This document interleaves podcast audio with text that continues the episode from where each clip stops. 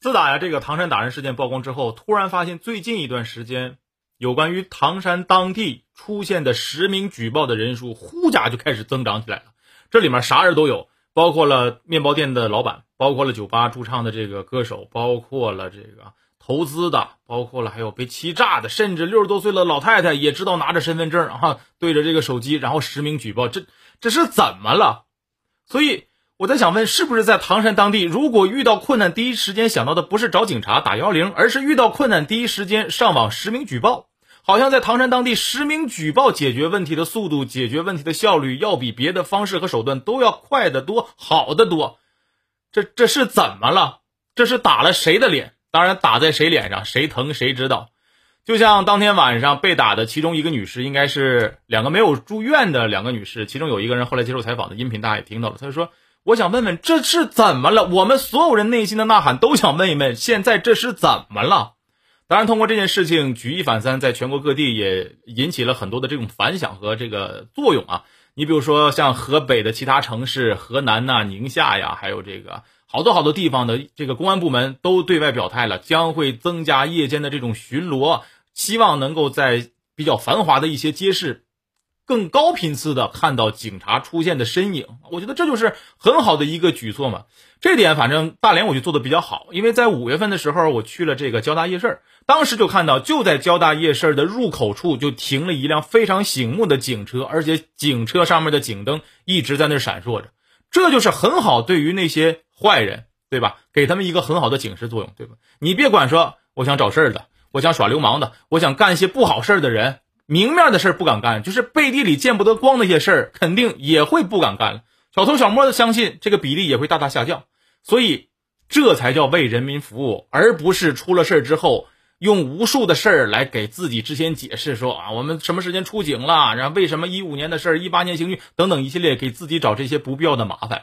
就像很多人在这个事情出现之后，甚至有很多法律式的人士啊，就建议说，女孩晚上不要出门，如果真正遇到这种挑衅的，怎么怎么样。啊，教教教给女性朋友们说要认怂，不行敬大哥一杯吧。这是什么狗屁逻辑？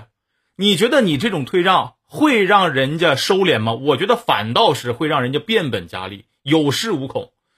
而且这些行为、这些方式全部都是事发之后采取的这种避险的方式。但是我们能不能想到，在事发之前就能够起到很好的震慑作用呢？有人说，那你说怎么办呢？你就比如说这个事情发生之后。有多少女性晚上不敢出门了？晚上还敢上街吃饭吗？还敢上街溜达吗？可能很多人心里头都会有阴影。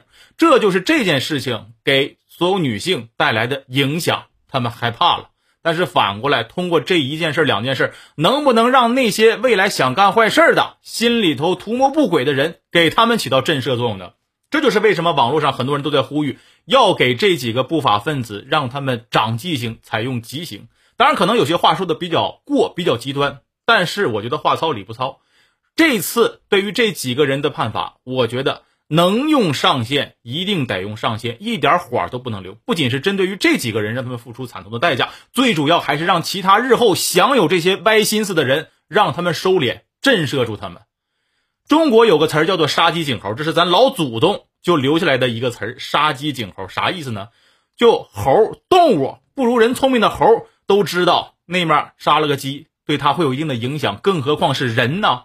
有人说有有些人还不比猴聪明呢，就是他再笨，他是猪脑子，他是不是也会有相应的条件反射呀？他是不是有害怕的东西啊？你猪面前放一个屠刀，放一盆开水，他是不是也知道怎么回事呢？更何况是人呢？你就比如说酒驾这事儿，交法当中老早就把酒驾这件事儿列入了违法犯罪的行为当中了，但是几年前有人在乎吗？不在乎，没人管。是不是到后来出现恶性事件了，有几个人被判了，或者说比较常见的，因为酒驾被吊销驾照了，被拘留了，这才别人害怕了，说千万不能贪这一杯两杯，让自己付出这么不值当的代价，这才叫示范效应。